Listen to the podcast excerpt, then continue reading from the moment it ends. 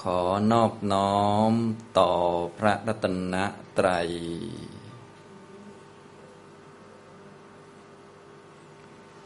สวัสดีครับท่านผู้สนใจในธรรมะทุกท่าน สวัสดีค่ะอาจารย์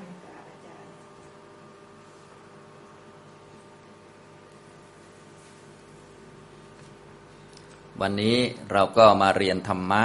ต่อจากคราวที่แล้วนะครับ สำหรับในตอนนี้เรียนอยู่ในคำพีร์ขุทนิกายธรรมบทนะครับ ตอนนี้เป็นวรรคสุดท้ายแล้วนะในวรรคที่ 26 นะครับ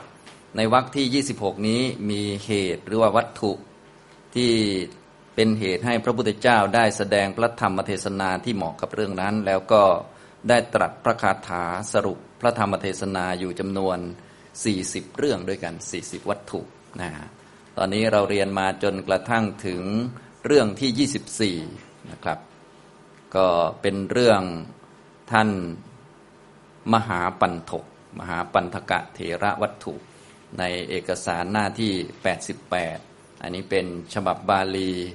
มหาจุฬาลงกรณราชวิทยาลัยนะที่เราเรียนเราก็เน้นเรียนภาษาบาลี เล็กๆน้อยๆนะมี วงเล็บไปด้วย เล็ก ๆ น้อยๆไม่ได้เรียนเต็มรูปแบบอะไร ให้พอรู้จักแล้วก็คุ้นเคยกับคำสอนของพระพุทธเจ้านะจะได้เข้าใจว่าพระธรรมเทศนาต่างๆ ที่พระพุทธองค์ทรงแสดงไม่ว่าจะเป็นยาวๆก็ดี หรือคาถาสั้นๆก็ดี ก็เป็นการประกาศบทธรรมก็คืออริยสัจสีประกาศข้อปฏิบัติ คืออริยมรรคมีองค์แปดแล้วก็โพธิปักขิยธรรม ผ่านตัวอักษรคือบทพยัญชนะต่างๆนะท่านก็ได้รวบรวมมาจนถึงรุ่นพวกเรานี้ ตอนนี้ก็ได้มาเรียนคำสอนของพระพุทธเจ้าธรรมก็ดีวินัยก็ดีที่พระองค์แสดงแล้วบัญญัติแล้วนั้นเป็นศาสดาแทนนะเราก็เหมือนมาเฝ้าแล้วก็มาฟังธรรมนั่นเองนะครับสำหรับในวรรคที่ 26 นี้ชื่อว่าพรามณวรรควรรคว่าด้วยเรื่องพราหมณ์คำว่าพราหมณ์ก็คือผู้ที่ ลอยบาปได้เรียบร้อยแล้ว เอาบาปออกไปจากจิตตสันดานเรียบร้อยแล้วนะด้วยอำนาจของอรหัตตมรรคไม่มีบาปใด ๆ อยู่ ฉะนั้นในวรรคนี้ก็กล่าวถึงพระอรหันต์นั่นเอง กล่าวถึงคุณธรรม คุณลักษณะหรือว่าการดำเนินชีวิตของพระอรหันต์ในแง่มุมต่างๆนะพระอรหันต์องค์นั้นบ้างองค์นี้บ้างที่เป็นวัตถุเป็นเรื่องให้พระพุทธเจ้าได้ตรัสพระคาถานะพระคาถาต่างๆ ก็เป็นการ กล่าวคุณสมบัติหรือว่าลักษณะของพระอรหันต์องค์นั้นๆ เป็นการสรรเสริญคุณของพระอรหันต์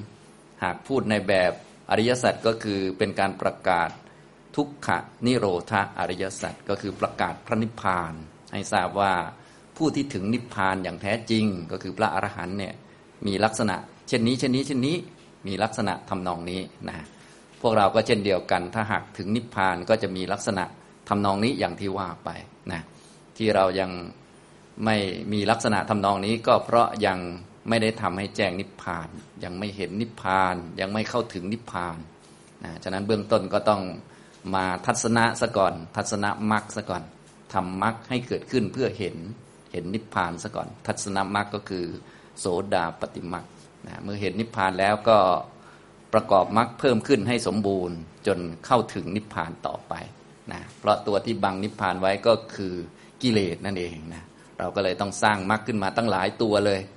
เพื่อที่จะ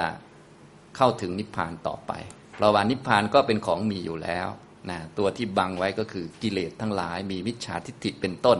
นะก็ตัวเดียวก็คือวิชานั่นแหละ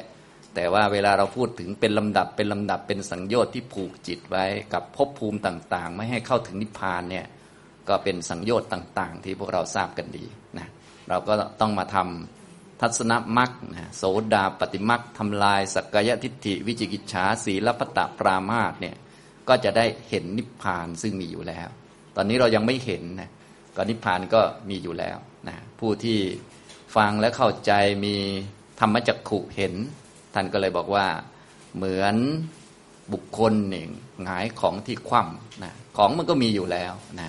เราลองหาวัตถุอะไรต่างๆ เช่นจานเป็นต้นคว่ำไว้นะเปิดออกดูก็อันสิ่งต่างๆ เช่นแก้วหรือว่าช้อนเป็นต้นที่ถูกจานคว่ำแล้วมองไม่เห็นนะมันก็อยู่ในนั้นแหละนะอย่างนี้ก็นิพพานก็อยู่ตรงนั้นแหละ อยู่ตรงที่เขาอยู่นั่นแหละนะไม่ต้องบอกสถานที่ เพราะสถานที่มันเกี่ยวกับรูป นิพพานเขาไม่ได้เป็นรูปนะแต่ว่ามิจฉาทิฏฐิ สักกายทิฏฐินี่มันบังไม่ให้เห็นอย่างนี้นะเราก็เลยต้องเจริญมากเพื่อทำลายสักกายทิฏฐิเนี่ยวิจิกิจฉาศีลปตะปรามาตก็ว่ากันไปอย่างนี้นะครับ จนถึงเป็นพระอรหันต์นี่แหละก็ถึงนิพพานนะฉะนั้นในวรรคนี้หลักๆก็คือเป็นการประกาศทุกขานิโรธอริยสัจก็คือประกาศพระนิพพานนั่นเองอย่างนี้นะครับ พวกเราก็จะ ได้ทราบหรือว่าได้รู้สิ่งที่พระพุทธเจ้าของเราได้ประกาศเอาไว้ดีแล้วนั่นเองนะสำหรับในวันนี้นะครับก็มาเรียนเรื่องที่ 24 เป็นต้นไป เรื่องมหาปันธกะเทระวัตถุ เรื่องท่านพระมหาปันธกะมหาปันทกนะเรื่องพระเถระผู้เกิดในถนนเป็นคนแรกหรือเป็นพี่ใหญ่นะ ก็เนื่องจากว่าท่านมีน้องด้วยก็คือจูละปันธกะ ปันธกะนะปันถาแปลว่าถนน ปันธกะก็คือผู้เกิดบนถนน แม่คลอดบนถนนอย่างเงี้ยนะถ้ายุคนี้ก็คือแม่ปวดท้องเกือบตายขึ้นแท็กซี่ ไปไม่ถึงโรงพยาบาล คลอดบนแท็กซี่อะไรประมาณนี้นะนะอันนี้เขาไม่มีสมัยก่อนเขาไม่มีแท็กซี่นะคุณแม่จะไปคลอดที่บ้านเกิดของตัวเองก็เดินไปตามถนนก็คลอดซะก่อน คลอดกลางถนนเลย ก็เลยเรียกว่าปันทกะ แปลว่าผู้คลอดกลางถนน ทีนี้ก็มีพี่น้องแบบเดียวกันเลยนะคลอดกลางถนนเหมือนกันเลยสองคน ท่านหนึ่งก็เลยต้องเป็นมหาปันทกะ ผู้เป็นคนเกิดก่อนมาก่อนเขาเป็นพี่ใหญ่ มหาแปลว่าใหญ่ หรือมหันตะแปลว่าคนโตนะกับจูละปันธกะก็น้องเล็กนะคนเล็ก มีพี่ใหญ่กับน้องเล็ก เกิดบนถนนเหมือนกันเลยสองพี่น้องนะอย่างนี้ พอรู้ความบ้างนะต่อมาแม่ของท่านก็พาทั้งมหาปันธกะ แล้วก็จูละปันธกะเนี่ยมาบ้านตาบ้านยายนะตายายก็รับไม่ไหวกับลูกสาวของตัวเองที่อุตส่าห์ให้อยู่บนปราสาทชั้นเจ็ดเป็นอย่างดี แต่ว่าไปได้เสียกับนายทาสแล้วก็หนีกันไปเนี่ย นะทำให้เศร้าโศกเสียใจบอกว่าจะอยู่ดูหน้าลูกนี่ไม่ไหวหรอกเดี๋ยวจะพลอยเกลียดขี้หน้ากันเปล่าๆก็เลยให้ทรัพย์สมบัติบอกว่าลูกแล้วก็สามีเนี่ยไปอยู่ตามสบายเลย แต่เอาหลานไว้เดี๋ยวเราเลี้ยงเองว่างั้นนะทำนองนี้นะครับ ต่อมามหาปันธกะกับจูรปันธกะนี้ ก็อยู่กับตายายจนโตขึ้นมานะตายายก็มีความเลื่อมใสในพระพุทธศาสนาก็ไปฟังธรรมอยู่เป็นประจำอย่างนี้นะ ทีนี้หลานก็ไปด้วยเรื่อยๆนะหลานไปฟังธรรมอยู่เรื่อยๆ ชาวประชาผู้ฟังธรรมเหล่านั้นก็ถามเอ้ยเด็กคนนี้น่ารักนะ เป็นลูกใคร หลานใคร ก็หลานผมเองนี่แหละ ลูกใครล่ะ ก็เวลาจะพูดว่าลูกลูกสาวอย่างนี้ก็โอ้โห ขายขี้หน้า ขนาดคนธรรมะธรรมโมบางทีก็ยังรักษาหน้าของตัวเองเหมือนกันนะก็เป็นกิเลสนะเหมือนพวกเราเนี่ยเวลานั่งเรียนธรรมะก็ต้องนั่งให้สวยงามดูดีหน่อย ตั้งใจฟัง รักษาหน้า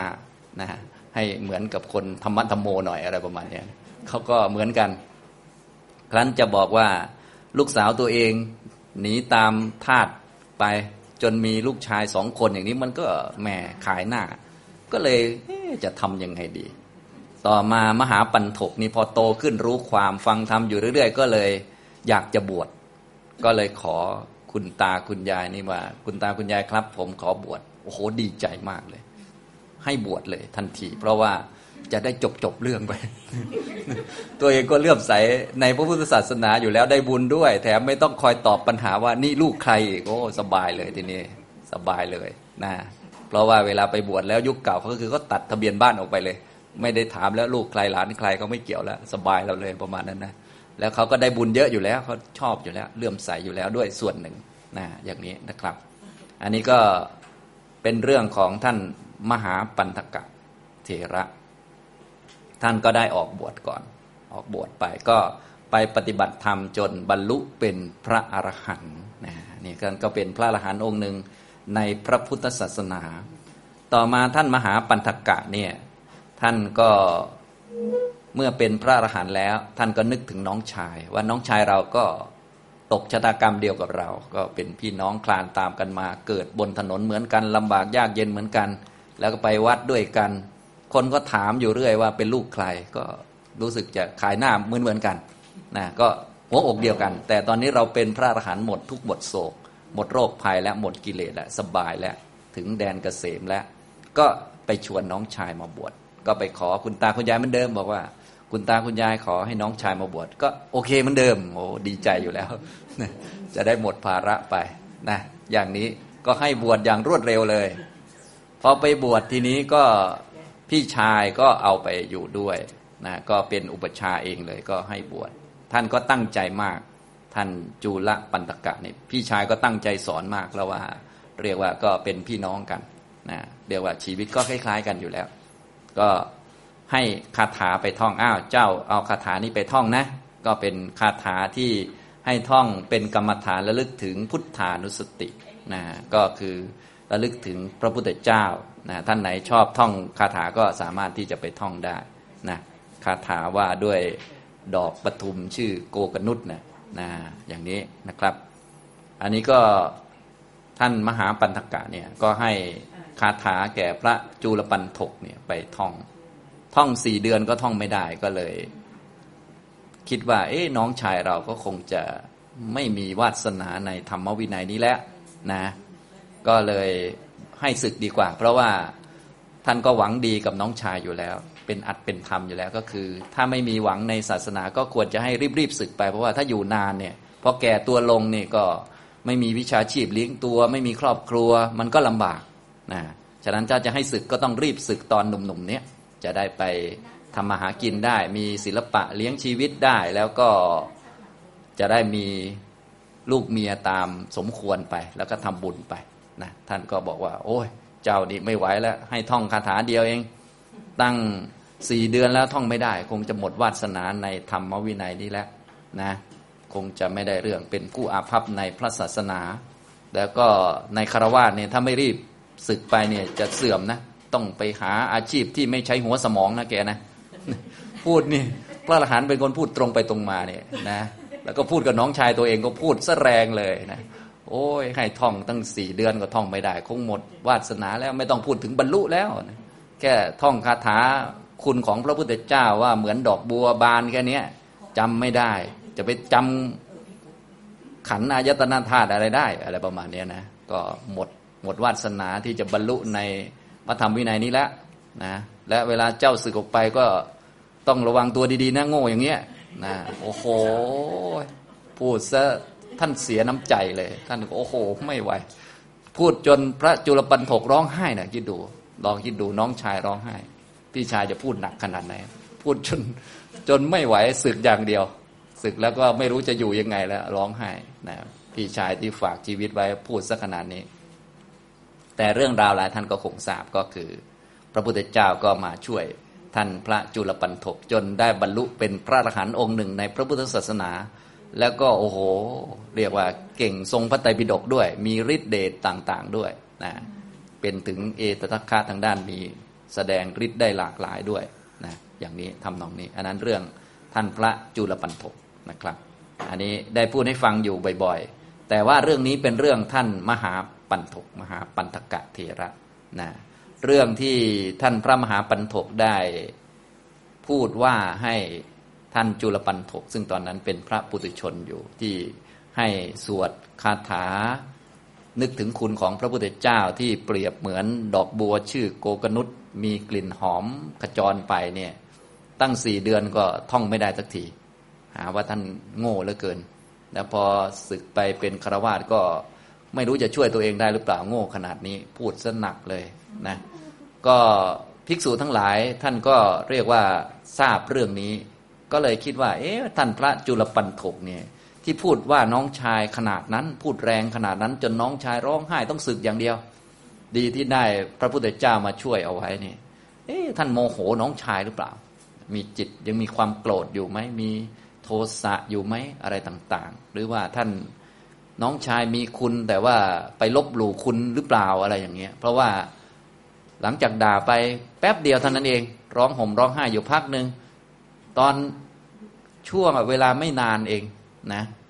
ก็ได้เป็นพระอรหันต์แล้ว พระจุลปันถกได้เป็นพระอรหันต์มีฤทธิ์ทรงอภิญญาทรงพระไตรปิฎกนะท่านก็บอกว่าแท้ที่จริงแล้ว ท่านพระจุลปันถกนี่สมัยก่อนก็เคยเป็นนักบวชในสมัยพระพุทธเจ้ากัสสปะนะแล้วก็คนคนเรียนเก่งมาก เรียนพระไตรปิฎกเก่งมาก ท่องปุ๊บปุ๊บปุ๊บปุ๊บเร็วมากนะทีนี้มีเพื่อนอยู่ท่านหนึ่ง ที่ท่องพระไตรปิฎกเหมือนกัน แต่ว่าองค์นั้นสมองช้านิดหนึ่งพอสมองช้านิดหนึ่งท่องไม่ค่อยได้ ก็ไปเยาะเย้ยเขานะเยาะพูดเยาะเย้ยนะทุกท่านคงพอรู้จักเยาะเย้ยเนาะไม่ต้องอธิบายมากหรือมั้งเยาะเย้ยดิรู้จักกันดีอยู่แล้วเออก็ตัวเองเป็นคนเก่งไงบวชเข้าไปบวชดด้วยกัน แล้วก็โอ้โหตัวเองท่องได้ซะเยอะจำแม่นนู่นนี่นี่ส่วนอีกองค์หนึ่งก็สมองช้านะคนเรามันก็มีกันได้ คนสมองช้า ก็ไปเยาะเย้ยเขา ว่า โอ้ยท่านสมองขี้เลื่อยจำอะไรก็ไม่ค่อยได้ ผมไปตะไกลแล้วว่างั้น องค์นั้นก็เลยเสียใจ เสียใจก็เลยเลิกท่องไปเลยเลิกท่องเลิกสาธยายไปเลยนะอย่างนี้ทำนองนี้ด้วยผลกรรมอันนั้น บุพกรรมอันนั้นแหละนะทำให้ท่านมาในชาติปัจจุบันก็ได้บวชเหมือนเดิมเป็นนักบวชเหมือนเดิม แต่ท่องไม่ได้นะยุคเก่าท่องเก่งไงท่องเก่งแล้วก็ไปว่าคนนั้นคนนี้เขาไว้นะ ระศาสดาเนี่ยก็ทรงทราบเรื่องนี้ พระองค์ก็รอเวลาให้กรรมนั้นหมดซะก่อนนะอย่างนี้ ส่วนพวกเรานี้คงไม่เกี่ยวกับท่องไม่ได้มั้งไม่ได้ท่องซะมากกว่าขี้เกียจซะมากกว่า ต้องขยันก่อนสินะขอขมาก็ไม่หายอ่ากรรมที่สำเร็จแล้วขอขมาก็ไม่หายหรอกขอขมามันก็ดีไง ขอขมามันก็เป็นความดีของเรานะผ่อนผ่อนหนักให้เป็นเบา ก็จิตใจก็เบิกบานเป็นกุศล ก็เป็นอีกเรื่องหนึ่ง ส่วนคำชั่วก็ก็ทำแล้วแล้วไป แล้วก็พอถึงคิววาระในการให้ผลเหมือนผลไม้จะหล่นเนี่ยก็รับไป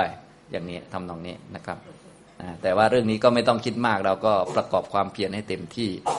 ส่วนเรื่องท่านจุลปันถกก็อย่างที่เล่าให้ฟังนะก็เป็นคติสอนใจว่าถึงเราจะเก่งยังไงก็ไม่ควรจะไปดูหมิ่นหรือว่าไปหัวเราะเยาะคนอื่นเขาอย่างนั้นอย่างนี้ โดยเฉพาะเรื่องธรรมะเนี่ยโอ้โหนะ สมมุติเรานั่งสมาธิได้เป็นชั่วโมงเนี่ยคนอื่นนั่งสิบนาทีปวดหลังเงี้ยโอ้ยแกไม่ได้เรื่องเงี้ยเดี๋ยวเถอะเดี๋ยว เดี๋ยวโดนไม่ใช่น้อยคิดในใจก็อันนั้นมันเป็นกิเลสเราเองนะก็อย่าได้พูดออกมาก็แล้วกันนะอย่าได้มีเจตนาผสมโรงเข้าไป ส่วนคิดในใจนี่ก็ให้รู้ว่า โอ้เราก็ใช่ย่อยแล้วนี่นะ ขนาดคนอื่นเขามาทำความดียังคิดกันแนะกันแหนเขาขนาดนี้นะ อย่างเนี้ยแทนที่จะคิดให้กำลังใจเขาหรือคิดความดีคิดไม่ออกซะแล้ว คนอื่นเขานั่งสมาธิเขาเจ็บหลัง แต่เขาก็ยังทนนั่งได้นี่เขาก็ไม่ใช่คนธรรมดา มีสิทธิ์บรรลุได้ แต่เราก็คิดไม่ดีกับเขาได้ แสดงว่าเราก็ไม่ใช่ย่อยนะ คือกิเลสเราเองนี่แหละไม่ใช่ย่อยนะเราก็ต้องตรวจดูตัวเองให้ชัด ที่มีกิเลสจนคิดอย่างนี้ได้ก็เป็นเพราะไม่มีอริยมรรคนั่นแหละนะเราก็จะได้ไม่ยกตนข่มท่านไม่ถือเนื้อถือตัว เพราะว่าที่คิดอย่างนี้ได้นะก็เป็นโทษของการไม่รู้อริยสัจเท่านั้น ถ้าคนรู้อริยสัจเขาคิดอย่างนี้ไม่ออกทำตรงนี้นะครับ อันนี้ก็เราก็จะได้เตือนตัวเอง หน้าที่ของเราคือเจริญมรรคอย่างเดียวทำไปเรื่อยๆ อย่างนี้นะครับ นี่คือเรื่องของท่านพระมหาปันธกะเถระ เดี๋ยวเราอ่านในคาถาพร้อมกันก่อนในข้อ 24 บาลีข้อ 407 มีหนึ่งคาถานะครับ ยัสสราโคจะโดโสจะมาโนมัคโขจะปาติโต สาสะโปริวะอารักขาตะมหังบรูมิพรามนังนะก็ในพรามณวักนี่ลงท้ายก็จะเหมือนเหมือนกันก็คือคำว่า ตะมหังปรูมิพรามนัง ตังอหัง เราอาหังเรา เราตถาคตคือพระพุทธเจ้าอาหังเราปรูมิย่อมเรียกตัง ซึ่งผู้นั้นผู้มีคุณสมบัติอย่างนั้น พรามนังว่าเป็นพรามคือเป็นพระอรหันต์ผู้ที่ลอยบาปได้เรียบร้อยแล้ว ในที่นี้ก็มีเหตุเกิดเรื่องท่านพระมหาปันตกะเถระอย่างเรื่องที่เล่าให้ฟังย่อๆ ภิกษุทั้งหลายก็มาสนทนากันในโรงธรรม เพราะว่า ในสมัยพุทธกาลนั้น เวลาพระพุทธเจ้าประทับอยู่ในที่ใด ช่วงเย็นๆพระองค์ก็จะมาแสดงธรรมนะภิกษุทั้งหลายก็จะมาก่อนเสมอ พอมาก่อนก็จะมีเรื่องพูดคุยกันนะถามไถ่กันเรียบร้อยก็คุยกันเรื่องนั้นเรื่องนี้นะในวันนั้นก็คุยกันเรื่องท่านมหาปันธกะเถระว่า เอ๊ะไปด่าน้องชายซะจนร้องไห้จนอยู่ไม่ไหวจนจะขอลาสิกขา จนพระพุทธเจ้ามาช่วยนี่ มีจิตโมโหไหมจึงด่านะพวกเราก็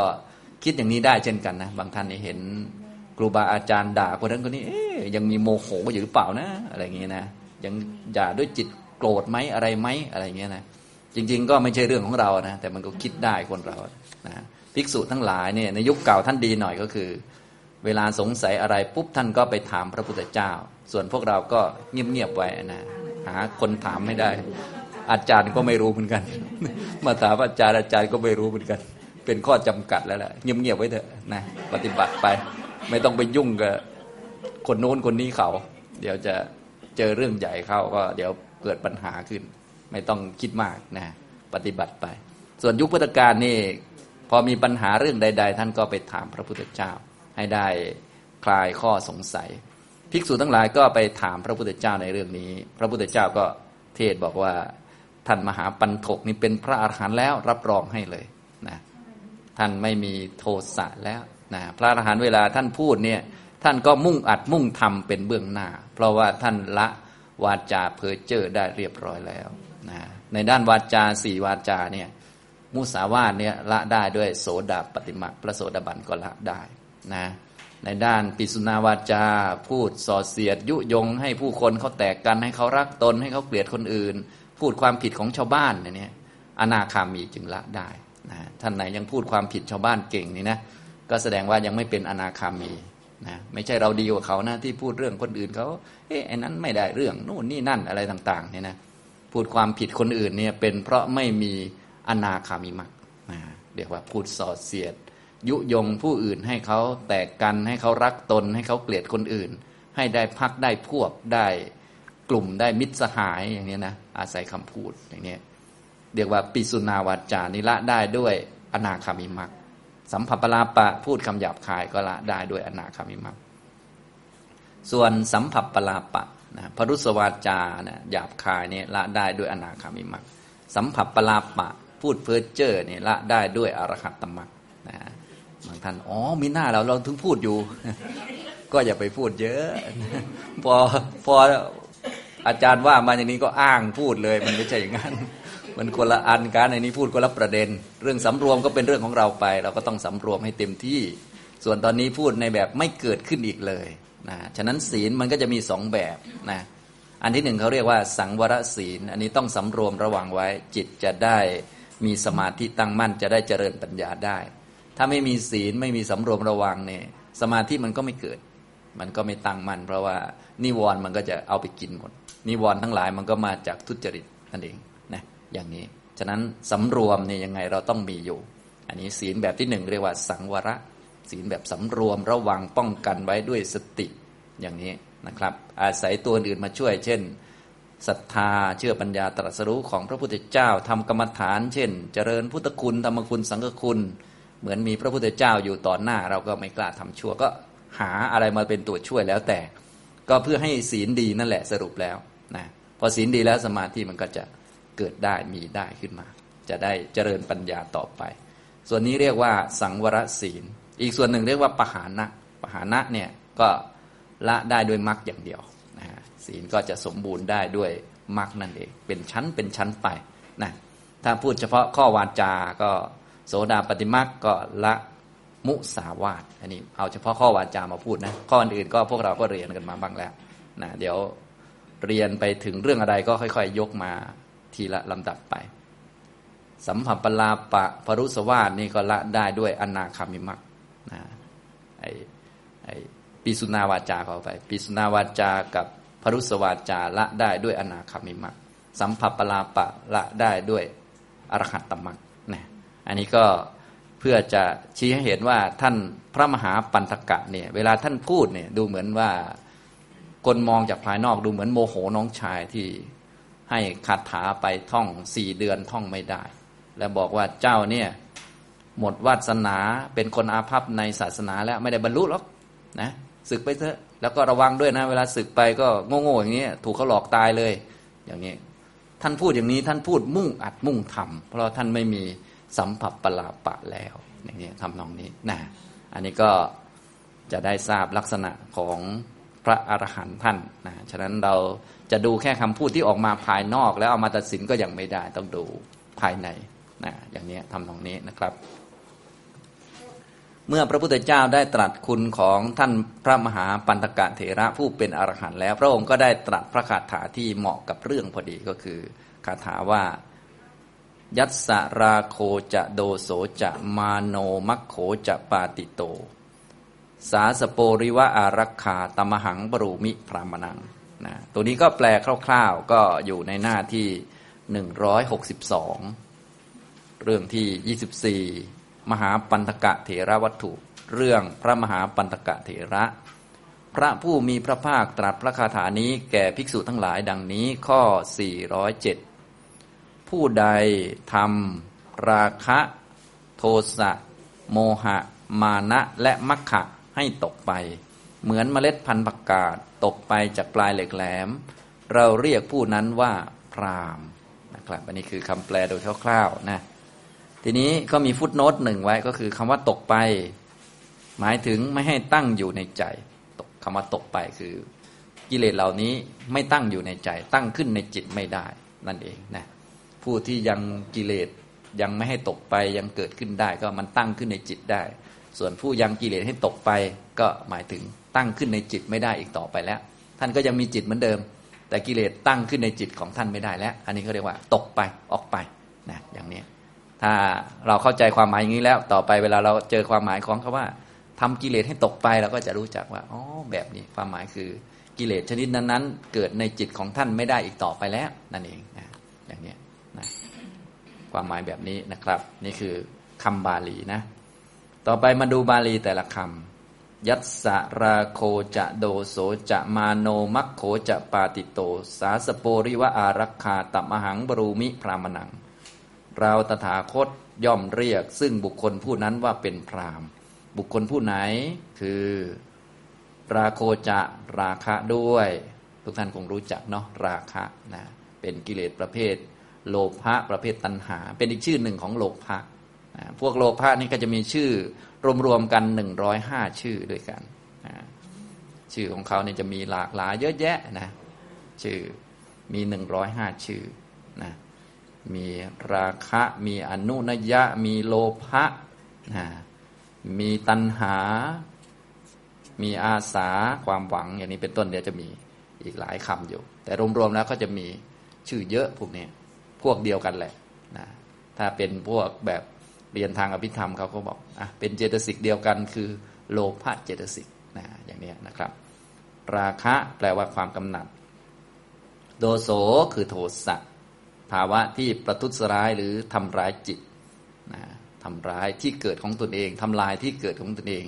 โทสะมันเกิดกับจิตก็ทำลายจิตทำให้จิตพังเสียหาย โดนเหมือนมีไฟไหม้ไหม้จิต เวลาโทสะเกิดขึ้นพวกเราก็เลยดูเหมือนถูกทำร้ายไปด้วย นะ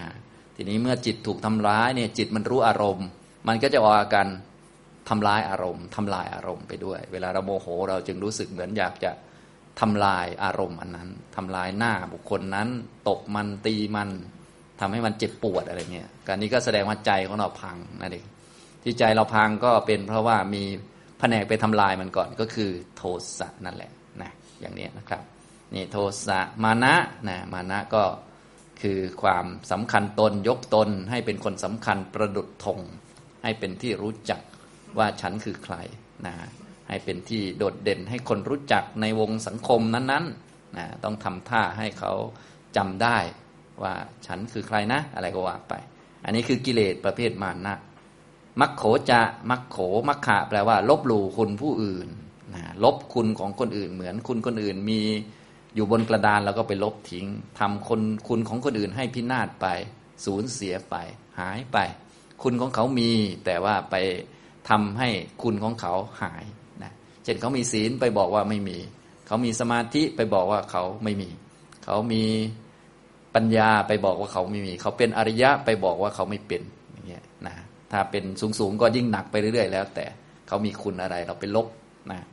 ตัวมัคคะนี่คือลบคุณของผู้อื่น ปกปิดคุณของผู้อื่น ไม่ให้คนอื่นรู้จักคุณของผู้อื่น อันนี้คือลักษณะของมัคคะนะนิยมแปลว่า ลบหลู่คุณผู้อื่น ส่วนใหญ่มักจะมาคู่กับปราศะคือตีตนเสมอ ตีตนเสมอก็คือบวกคุณของตัวเองเข้าไปด้วย ให้เสมอคนอื่น จริงๆตัวเองเนี่ยด้อยกว่าเขาเยอะทีเดียว หลายขุมเลยนะ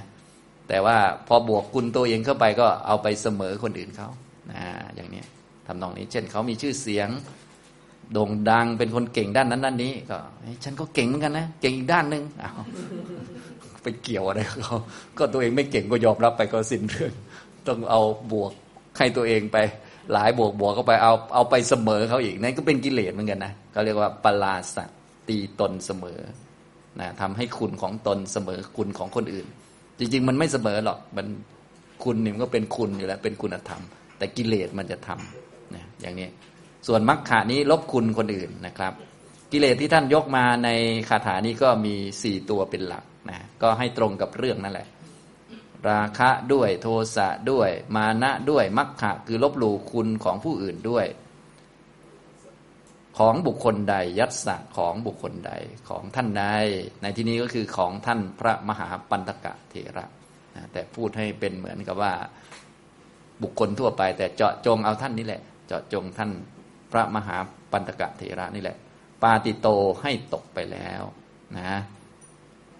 ปาติโตแปลว่าตกไปแล้ว ให้ตกไปแล้ว ตกให้ตกไปก็ความหมายก็แบบเมื่อกี้ก็คือ ไม่ให้เกิดขึ้นไม่ให้ตั้งอยู่อีกต่อไปแล้ว ตั้งอยู่ในจิตของท่านไม่ได้แล้ว ท่านทำให้มันตกไปเรียบร้อยแล้วนะอย่างนี้ทำราคะโทสะมานะมัคคะให้ตกไป นะตกไปหมายถึงเกิดในจิตของท่านไม่ได้แล้วนะเหมือนกับอะไร เหมือนกับเมล็ดพันธุ์ผักกาดตกไปจากปลายเหล็กแหลม สาสโปแปลว่าเมล็ดพันธุ์ประกาศสาสโปริวะมาจากคำว่าสาสโปอิวะอิวะเหมือนกับสาสโปเมล็ดพันธุ์ประกาศตกไปจากปลายเหล็กแหลม อารักขาแปลว่าปลายเหล็กแหลม อาระ แปลว่าเหล็กนะอักคะ แปลว่าปลาย ปลายเหล็ก ปลายเหล็กแหลม ปลาย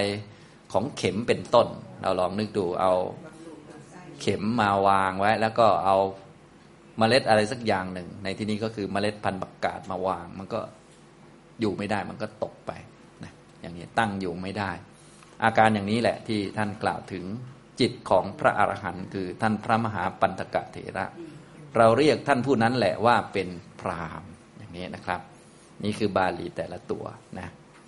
ต่อไปก็มาฟังนิทาน ซึ่งนิทานผมก็ได้เล่าให้ฟังคร่าว ๆแล้วนะก็มาอ่านตามหนังสือดูว่าท่านกล่าวเรื่องนี้ว่ายังไงนะครับ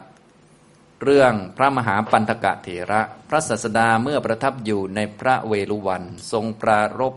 พระมหาปันธกะเถระตรัสพระธรรมเทศนานี้ว่ายัสราโคจะเป็นต้น ความพิสดารว่า ท่านพระมหาปันธกะนั้น ขับไล่พระจูลปันธกะ ผู้ไม่อาจเพื่อที่จะกระทำการท่องคาถาหนึ่ง ให้คล่องแคล่วได้โดยสี่เดือน ออกจากวิหารด้วยคำว่า เธอเป็นผู้อาภัพแม้ในพระศาสนา ทั้งเป็นผู้เสื่อมแล้วจากโภคะของครหัดประโยชน์อะไรของเธอด้วยการอยู่ในวิหารนี้ เธอจงออกไปเสียจากวิหารนี้แล้วปิดประตู ภิกษุทั้งหลายสนทนากันว่า ผู้มีอายุทั้งหลาย กรรมชื่อนี้ พระมหาปันตกะทำได้ ชรอยความโกรธย่อมเกิดขึ้น แม้แก่พระขีณาสพทั้งหลาย พระศาสดาเสด็จมาแล้วตรัสถามว่าภิกษุทั้งหลาย บัดนี้พวกเธอนั่งประชุมกันด้วยถ้อยคำอะไรหนอ เมื่อภิกษุเหล่านั้นกราบทูลว่าด้วยถ้อยคำชื่อนี้ พระพุทธเจ้าข้าจึงตรัสว่า ภิกษุทั้งหลาย กิเลสทั้งหลายมีราคะเป็นต้นย่อมไม่มีแก่พระขีณาสพทั้งหลาย แต่บุตรของเราทำกรรมนั้น เพราะความที่ตนเป็นผู้มุ่งอัดมุ่งทำเป็นเบื้องหน้า และเพราะเป็นผู้มุ่งทำเป็นเบื้องหน้า แต่บุตรของเราทำกรรมนั้น เพราะความที่ตนเป็นผู้มุ่งอัดเป็นเบื้องหน้า และเพราะเป็นผู้มุ่งทำเป็นเบื้องหน้า ดังนี้แล้วตรัสพระคาถานี้ว่า ยัสราโคจะโดโสจะมาโนมัคโขจะปาติโต สาสโปริวะอารักขาตะมหังบรูมิพรามนัง แปลความว่า ราคะโทสะมานะและมัคคะอันผู้ใดให้ตกไปแล้ว เหมือนเมล็ดพันธุ์ผักกาดตกไปจากปลายเหล็กแหลม ฉะนั้น เราเรียกผู้นั้นว่าเป็นพรามในการจบเทศนาชนเป็นอันมากบรรลุอริยผลทั้งหลาย มีโสดาปฏิผลเป็นต้น ดังนี้แล เรื่องพระมหาปันธกะเทระจบอันนี้พระพุทธเจ้าก็รับรองว่าที่ท่านพระมหาปันธกะเทระกล่าวอย่างนั้น เพราะความที่ตนเป็นผู้มุ่งอัฏฐะเป็นเบื้องหน้า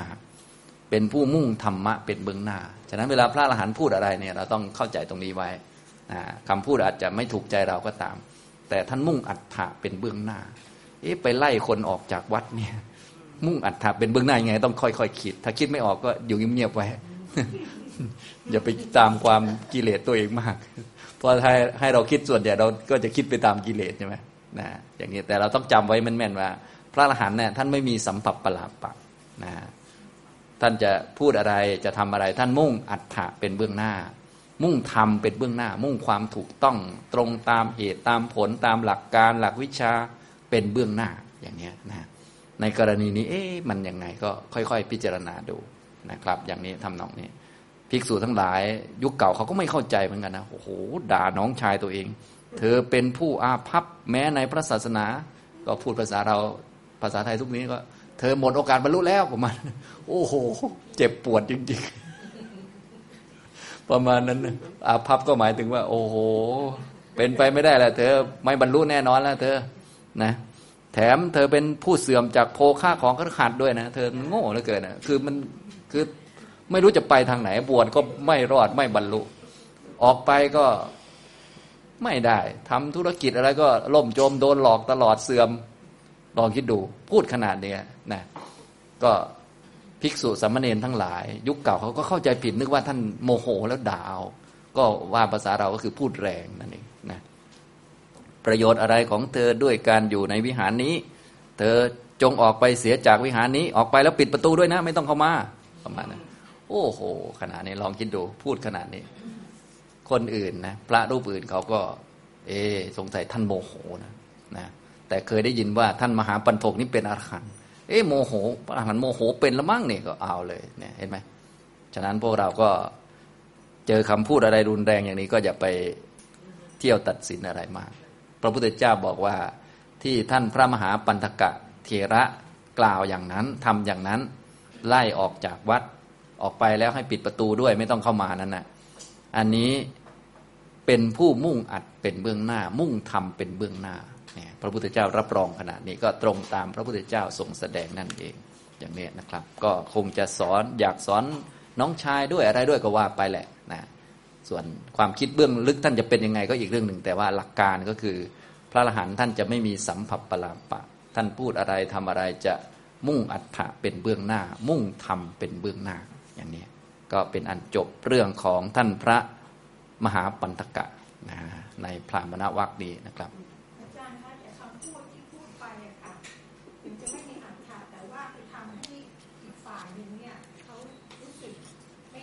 อ่านั้นกิเลสคนนั้นเองช่วยไม่ได้ไม่เป็นโทษอะไรนะก็ท่านมุ่งอัตถะมุ่งทำเป็นเบื้องหน้าอยู่แล้ว ก็เราก็เป็นคนมีกิเลสไง อันนี้เป็นพระอรหันต์ท่านไม่มีกิเลส ท่านมุ่งอัดมุ่งทำเหมือนกับพระพุทธเจ้าเนี่ยพูดกับนายพราหมณ์กับนางพรามณีมาคันธิยะนะ อันนี้ บิดามารดาของนางมาคันธิยานะนั่งอยู่ด้วยกัน นางมาคันธิยานี่ก็เป็นสาวสวยเลยเขาเอามาฝากพระพุทธเจ้าบอกว่าเนี่ยขอให้เป็นเมียพระพุทธเจ้านะพระองค์นี้เข้าตำราทุกประการเลยว่างั้นนะอย่างนี้พระพุทธเจ้ารู้ว่า เออ ถ้าพูดอย่างนี้จะทำให้ พราหมณ์และพราหมณีในเลื่อมใสได้เป็นพระอนาคามีและออกบวชได้เป็นพระอรหันต์ถ้าพูดอย่างนี้นะถ้าไม่พูดก็จะไม่ได้ออกบวชไม่ได้เป็นพระอรหันต์แต่ถ้าพูดอย่างนี้แล้วนางนี้จะโมโหจนหาเรื่องเราไปตลอดเลย แต่ไม่เป็นไรโอเคนะนี่ขนาดรู้แล้วยังโอเคเลยคิดดู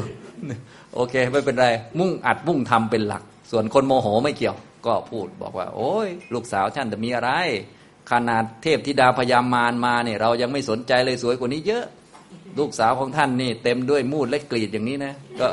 เต็มด้วยขี้และปัสสาวะนี่แหละพูดภาษาเรายุคใหม่นี่นะเวลาเขาแปลมาก็เต็มด้วยมูดและกรีดใช่ไหมก็คือภาษาเราก็คือเต็มด้วยขี้และปัสสาวะเนี่ยมูดและคูดเนี่ย เราไม่อยากจะถูกต้องแม้แต่ด้วยเท้าเนี่ยนะนะเท้าเรายังไม่อยากจะแตะเลย อย่างนี้พูดแค่นี้นะลองคิดดูนางมาคันธียาเป็นไงครับนะโมโหบอกว่าโอ้โหจะต้องหาทางแก้แค้นให้ได้อย่างนั้นอย่างนี้ แต่ว่าบิดากับมารดา พ่อกับแม่บรรลุเป็นอนาคามี เห็นโทษของรูปประขันทั้งหมดเลยนะเพราะว่าแต่เดิมเขาติดรูปว่า เออ มันต้องอย่างนี้อย่างนี้ ดูแลลูกอย่างนั้นนี่อ๋อก็เข้าใจว่าอ๋อมันก็เป็นแค่ของไม่สวยไม่งาม เป็นของที่ต้องแตกผุพังเป็นธรรมดา ก็ออกบวชเลย เอาลูกเช้าไปฝากญาติไว้ ตัวเองก็ออกบวชได้บรรลุเป็นพระอรหันต์ทั้งสองท่านเห็นไหมนี่พระพุทธเจ้าของเราก็มุ่งอัดมุ่งทำนะอย่างนี้พอมุ่งอัดมุ่งทำอย่างนี้ก็มีศัตรูเยอะเหมือนกันนะพระพุทธเจ้ามีหลายเลย พวกเจ้าลัทธิภายนอกต่างๆ ก็เวลาพระพุทธเจ้าแสดงไปอะไรต่างๆนะที่เป็นเหตุให้คนมาเลื่อมใสเขาก็ไม่พอใจก็มีเยอะเหมือนกันอย่างนี้ทำนองนี้นะนี่เป็นเรื่องตัวอย่าง ไม่มีนะครับ ครูทั้งหกไม่มี ใช่นะ ก็เป็นมิจฉาไปอยู่อย่างนั้นนะครับ ครูทั้งหกนี่นะไม่ได้มาเลื่อมใสพระพุทธเจ้านะครับ นี่ก็เป็นอันจบเรื่องท่านพระมหาปันธกะเถระ